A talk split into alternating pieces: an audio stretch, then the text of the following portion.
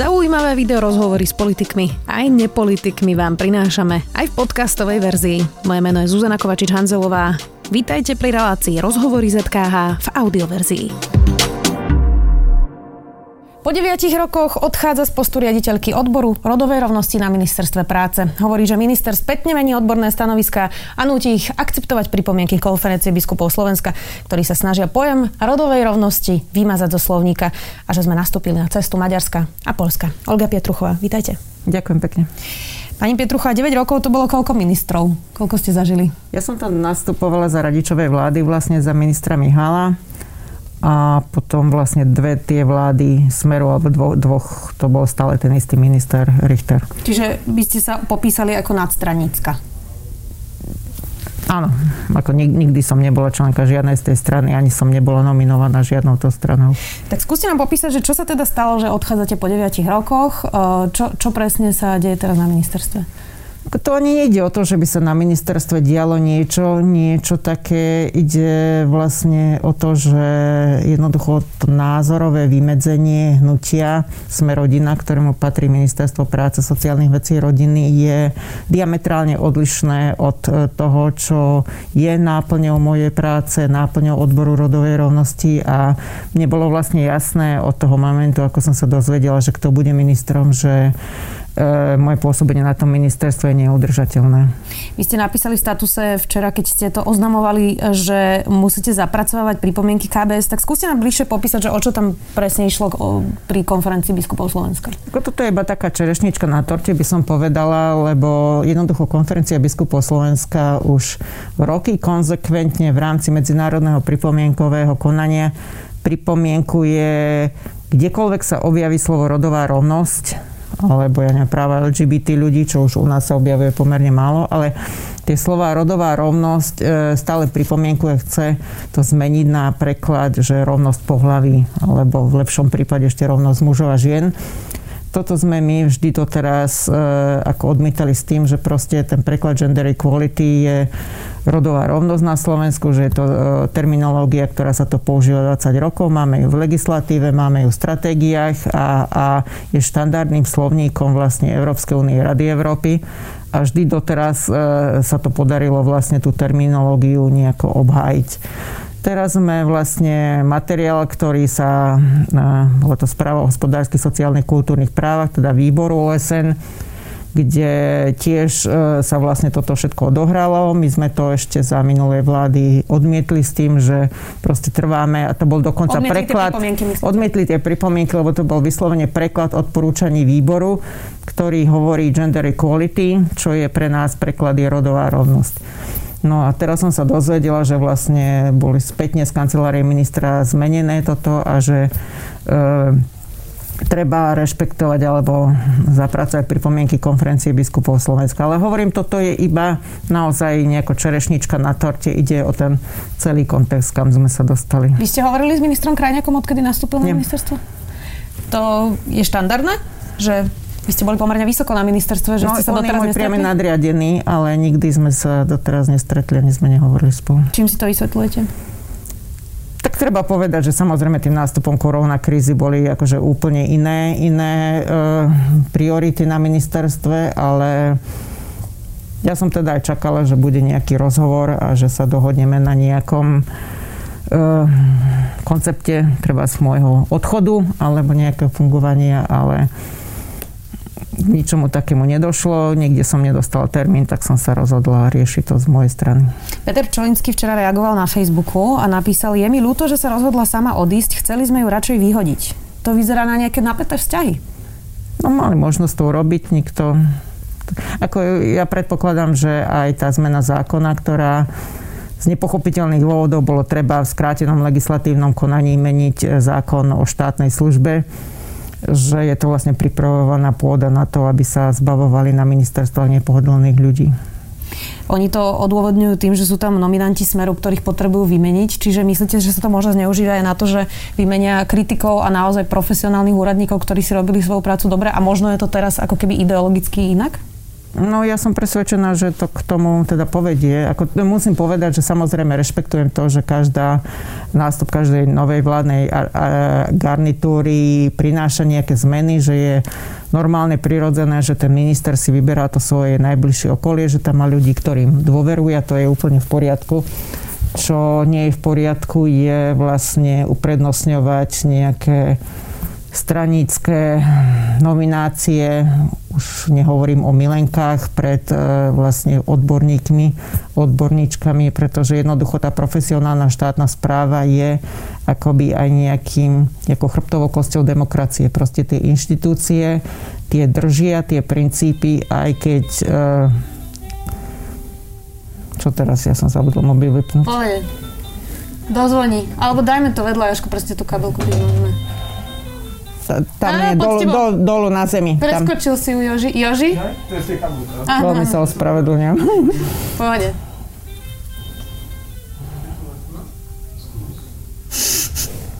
Ale máte pekné zvonenie. Od, od rána som proste v jednom kole. To je Chápem. akože neuveriteľné, čo to spôsobilo. To nenapadlo. Uh, dobre, čiže poďme asi z celku a môžeme pokračovať to profesionalizáciou uh-huh. štátnej správy čo poznám teda aj zo zahraničia, hlavne z tých, povedala by som, stabilnejších demokracií európskych krajín Európskej únie, tak tam neexistuje taký koncept, že by sa štátna správa, že by sa odborníci a odborníčky v štátnej správe menili s nástupom vlády. A toto žiaľ u nás je stále ešte úplne normálne a mm, teda chápem, keď, keď sa mení to najbližšie okolie ministra, alebo možno, že aj tie úrovne nejakých generálnych riaditeľov, že tam potrebujú mať ľudí, ktorí dôverujú a ktorí zdieľajú vlastne tie, tie hodnoty a tie princípy, s ktorými tam prišli, ale e, ako zamieňať odbornosť a, a nerešpektovať odbornosť ľudí, ktorí v tej štátnej správe pracujú, tak to je pre mňa demokratickej krajine nie je celkom priateľné. Vy ste už predsa ale zažili všeličo. Ja si pamätám, že mm, keď bola diskusia o interrupciách naozaj vybičovaná pár rokov dozadu, tak vám chodili dokonca na ministerstvo vyhrážky smrťou. Uh, takže asi vieme povedať, že už ste zvyknutá na nejaký level takýchto no. vecí. Čiže v čom je to teraz iné? No jedna vec je, keď sa vám proste ľudia, ktorých nepoznáte, vyhrážajú všetkým možným a to si zažívam to aj teraz pod tým môjim statusom, tam nájdete x takých reakcií. Druhá vec je, že keď chcem robiť svoju prácu a robiť ju naozaj podľa najväčšieho vedomia a svedomia, robiť ju odborne, tak e, potrebujem, aby, aby tu, tá odbornosť, aby to, to bolo jednoducho akceptované, rešpektované a aby tie pripomienky ministerstva alebo koncepty ministerstva e, vlastne boli, boli rešpektovaná aj tým najvyšším vedením. Ako to není kvôli tomu, že by mi niekto niečo povedal nepríjemné, že by som sa urazila. To je jednoducho o možnostiach e, robiť si svoju prácu tak, aby som sa s tým vedela stotožniť, aby som sa ráno vedela pozrieť do zrkadla. Ja som čítala teda tie reakcie, naozaj to malo dosť veľký zásah, ten váš uh, status. Niektorí vám teda vyčítajú, že ministerstvo malo v posledných rokoch kauzu čistého dňa, to bolo zneužívanie dievčat v resocializačnom zariadení. Uh, Prečo ste sa neozvali vtedy napríklad? Vtedy v podstate na ministerstve sa ozvalo pár ľudí, ale viem, že napríklad pani Hatrakov, ktorá je teraz v parlamente, tak vyhodili, ale to nebola kauza, ktorá, pri ktorej sa oplatilo tiež ozvať?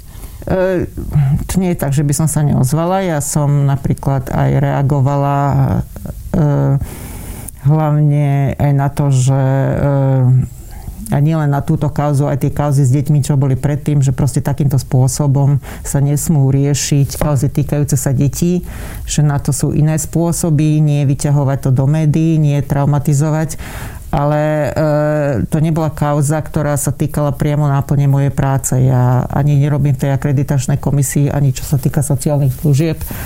Takže e, netýkalo sa to práce toho odboru. Uh, niektorí hovoria, že či ste neboli ticho práve preto, že v tom čase bol práve ten útok uh, od tých aktivistov a hovorili, že teda vy uh, ste tiež aktivistka a bol ten boj vyostrený pri interrupciách, že či to nebolo výmenou za to, že teda sa vás Jan Richter zastal a zostali ste na ministerstve.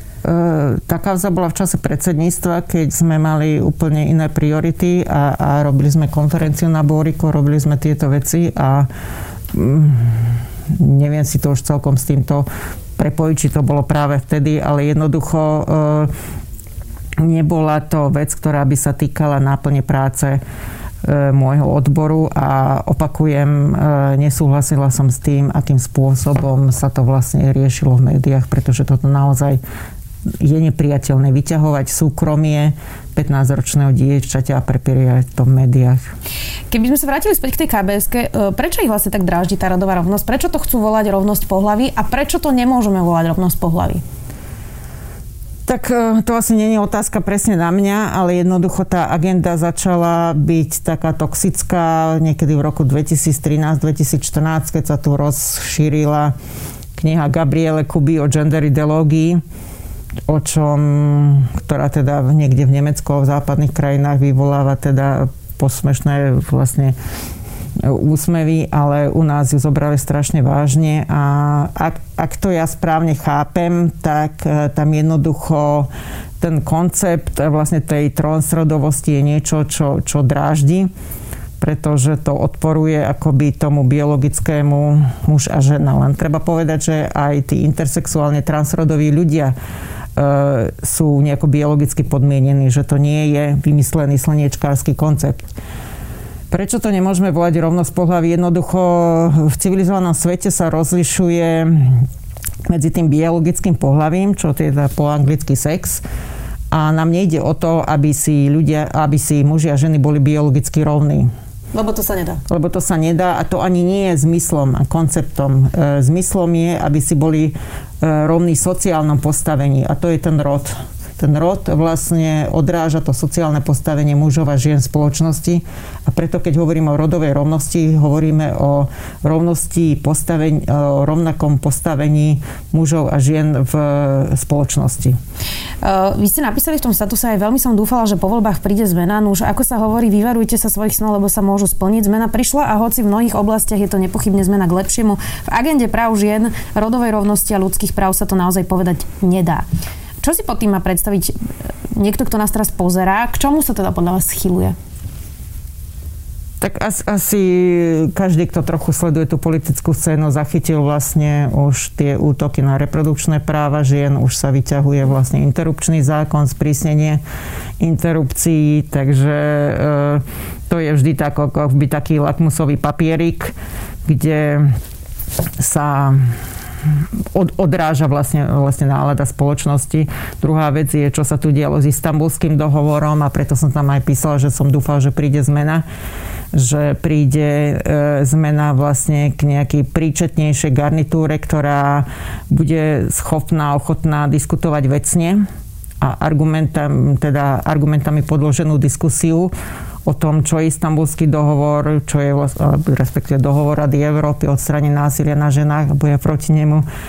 Ale e, nevidím teraz momentálne priestor na to, aby, aby sa tá diskusia zmenila, pretože ešte sa posilnilo akoby postavenie tých konzervatívnych síl v parlamente. Ten zápas už tu prebieha trochu dlhšie. Vy ste spomenuli ten rok 2013. Naozaj sa stáva ako keby už takým politickým mainstreamom, že viaceré politické strany hovoria o nejakej gender ideológii. A prečo nemajú pravdu konzervatívci, ktorí hovoria, že teda ten muž a žena si nikdy nebudú rovní? Lebo toto je ten koncept, o ktorom hovoria a je tu teda nejaké šírenie feministie, ktorí chcú... Ja, ja teda neviem presne, mm. že mhm. čo, čo, čo šíria tou gender ideológiou, ale teda uh, to, toto je ten koncept, ktorý hovoria, čiže prečo tí konzervatívci v tomto nemá pravda, alebo prečo e, to nemá byť pre nich strašiak tá rodová rovnosť?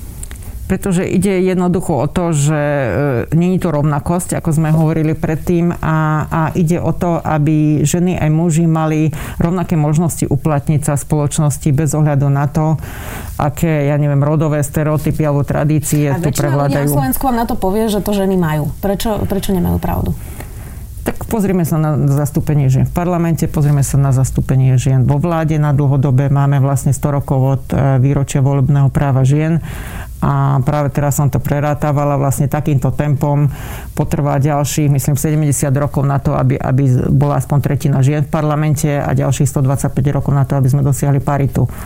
Takže keď sa pozrieme na rodový mzdový rozdiel, kde ženy u nás v priemere zarábajú 18% menej, keď sa pozrieme na ich zastúpenie nielen v politike, ale aj v ekonomických rozhodovacích situáciách, keď sa pozrieme na štatistiky domáceho násilia, kde 85% obetí sú ženy, tak jednoducho to, že je tu množstvo žien a ja patrím k ním, ktoré si teda myslíme, že sa vieme presadiť, E, to neznamená, že nevidím tie štruktúrálne problémy, ktoré tu sú a pre, na jednu ženu, ktorá sa vie presadiť, je tu 10 žien, ktorým je to znemožné.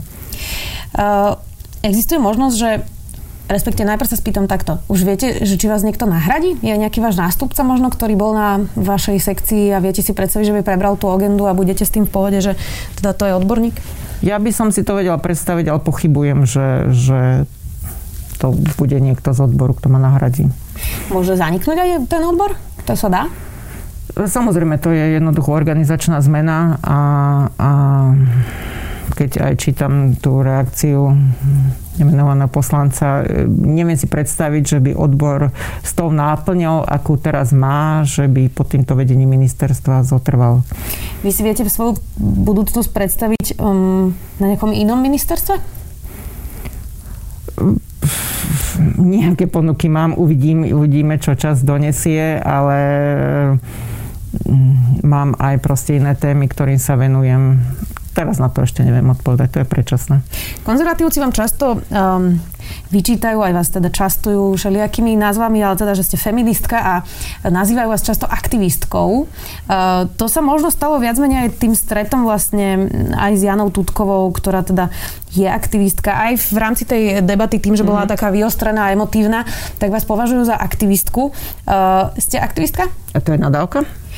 Nie, len niekto by si možno predstavoval profesionálneho úradníka možno trochu Uh, uzatvorenejšieho, alebo ako to povedať? Uh, tak záleží na tom, čo si predstavujem pod profesionálnym úradníkom. Poznám x ľudí, ktorí tam robia 10, 20, 30 rokov a prenášajú papier z jednej kopy na druhú a sú s tým spokojní.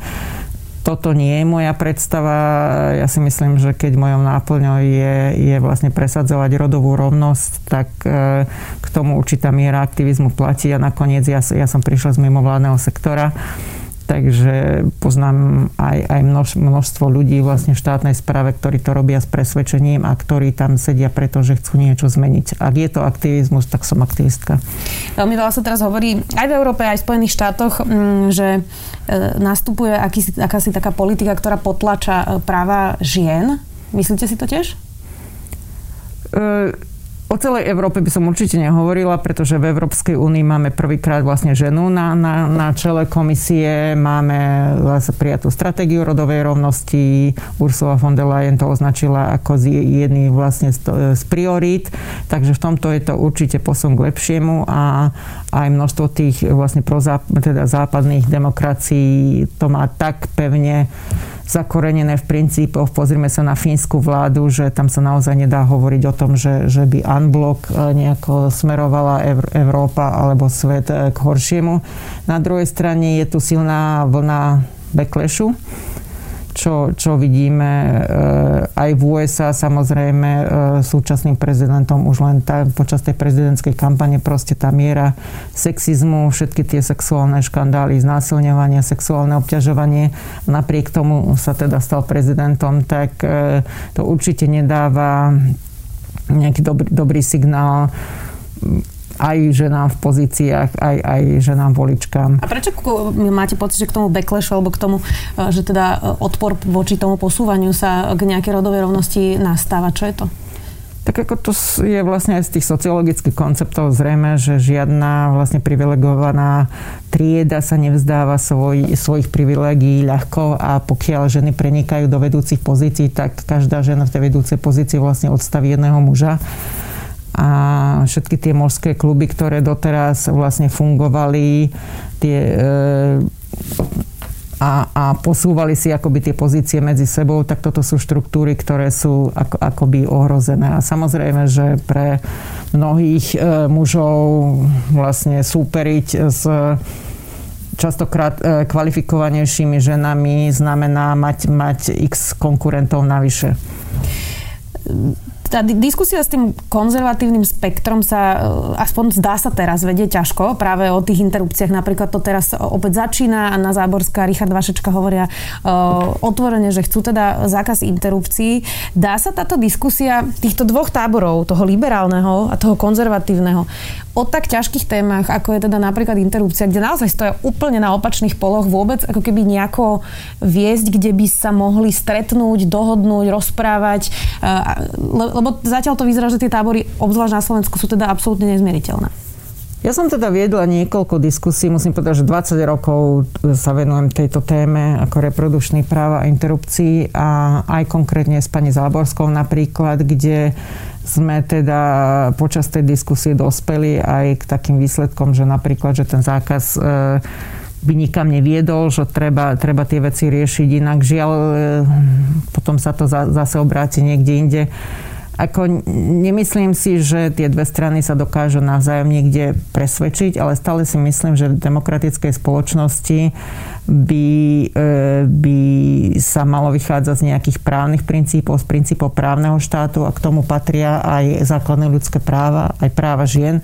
Máme tu nález ústavného súdu, ktorý jasne vymedzuje tie hranice, kde sa zákonodárca môže pohybovať. Takže ak sme naozaj právny štát, tak e, je nevyhnutné rešpektovať ústavu aj v tomto. Nemôžeme si vyberať e, nálezy ústavného súdu, ktoré sa nám hodia a, ktoré nie. Tak ja dúfam teda, že aj ten parlament, aj všetci tí poslanci a poslanky, ktorí prisahali na tú ústavu, ju budú aj v tomto rešpektovať. A ako... Viete, viete, čo na to povedal Richard Vašečka tento týždeň tú štúdiu, že, že predsa ústavný súd mení svoje zloženie a že teraz by možno rozhodol inak? To hovoria aj v USA, tam je tiež presne táto debata. Zmenil ale... sa najvyšší súd a tiež sa môže zmeniť uh, vlastne presne ten nález e, tam, čiže je to tá istá debata v podstate ale akože čo to znamená, že teraz nemusíme rešpektovať ten existujúci nález, lebo by mohol byť nejaký iný, ako ten pro, proste ten nález je, e, stále existuje, stále je platný a stále ho vlastne parlament mu, musí rešpektovať. Keď hovoríme o tom, že ten zákaz interrupcií e, by vlastne e, neprospel ženám, tak aké sú tie vaše argumenty, prečo nie? Pretože asi nikto z nás nechce interrupcie, to nie je ani pre tie ženy samozrejme žiadna príjemná skúsenosť. Čiže čo by to znamenalo, ak by to naozaj prišiel ten polský polský zákaz a ten polský model, o ktorom hovoríme, že, že interrupcia bude možná len v prípade znásilnenia alebo nejakého vážneho zdravotného dôvodu. To znamenalo by to to, že ženy by si našli iné cestičky. Dnes už asi takéto anieličkárstvo nehrozí. Môže hroziť v tých chudobnejších naozaj regiónoch, kde, kde tie ženy nemajú možnosť cestovať. Ale dnes proste tá dostupnosť či už tých interrupčných tabletiek alebo koľko poliek cestuje vlastne do, do Viedne, do interrupčných klinik alebo nakoniec aj na Slovensko.